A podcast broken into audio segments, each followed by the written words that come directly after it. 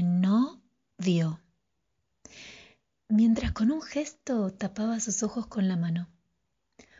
Juntó las nuestras y afirmó, compañeros. Y siguió. La mujer y el hombre deciden acompañarse para transitar juntos un camino de amor y conocimiento. ¿Dónde está mi cuerpo? dicen de dónde vengo cuando se buscan. ¿Has visto mi cuerpo? Y agregó, la mujer viste faldas, pues de esa manera recibe la sabiduría de la tierra. Tiempo después nos miramos y vimos lo que somos. Esta semana comenzó con ella, la abuela Margarita. Había partido hacia un nuevo estado. Me enteré porque así debía ser, yo que no miro las noticias, y recordé este encuentro. La conocí a orillas del Calabalumba, allá por septiembre del 2012. Vestía su huipil tradicional mexicano y su falda. Una sabia, amorosa cantora de historias, respetuosa y agradecida de su ancestralidad. Con profunda sencillez, sus melodías le cantaron al cosmos y a la esencia de todo aquello que contiene. Somos espíritu, decía. Somos manifestación. Somos aquello que comemos, lo que decimos y pensamos. Somos amor. Con sus relatos expresados en mitos y leyendas de su pueblo, así como en su propia vida, concientizaba acerca de cómo nuestras acciones impactan en nosotros y cómo se reflejan en nuestro entorno. ¿Cuál era su anhelo? Dejar el mundo más bello. Tardé algún tiempo en comprender sus palabras después de aquel mediodía en primavera. El tema que hoy nos congrega es saber quiénes somos, qué hay detrás de la mirada.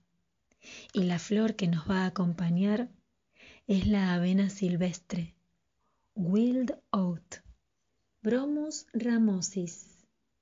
Es la flor que nos ayuda a encontrar nuestro propósito, nuestro objetivo a alcanzar, aquello que ponemos por delante a reconocernos en el camino que estamos transitando, como si pudiéramos vernos desde lo alto y escudriñarnos dentro de un contexto determinado.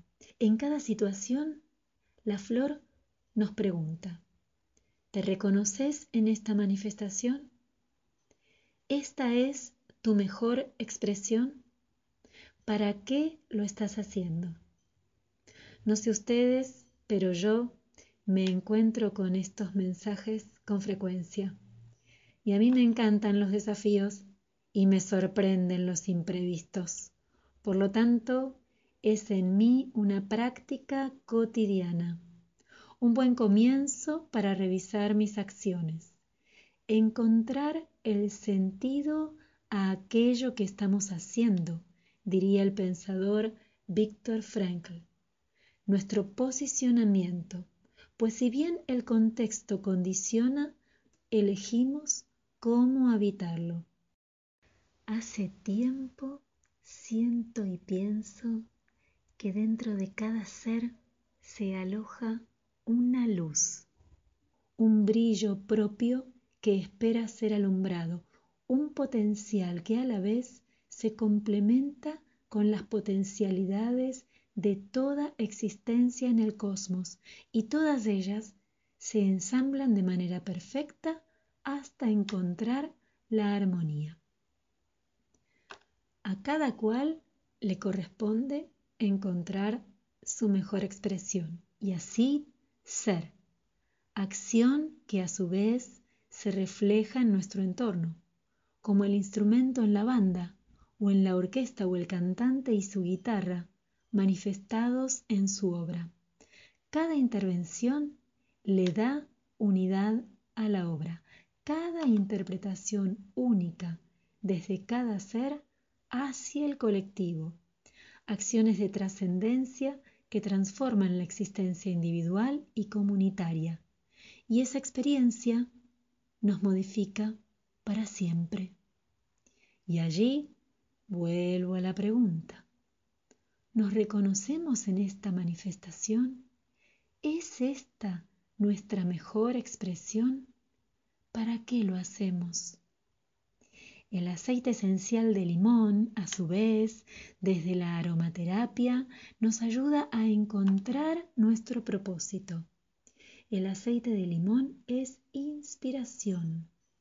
Inspirar, inhalar, es llevar aire a nuestro cuerpo, es ir hacia adentro, es ingresar la energía vital del cosmos, el prana y bucear en nuestras profundidades y desde allí accionar en correspondencia y por sobre todo dejar el mundo más bello.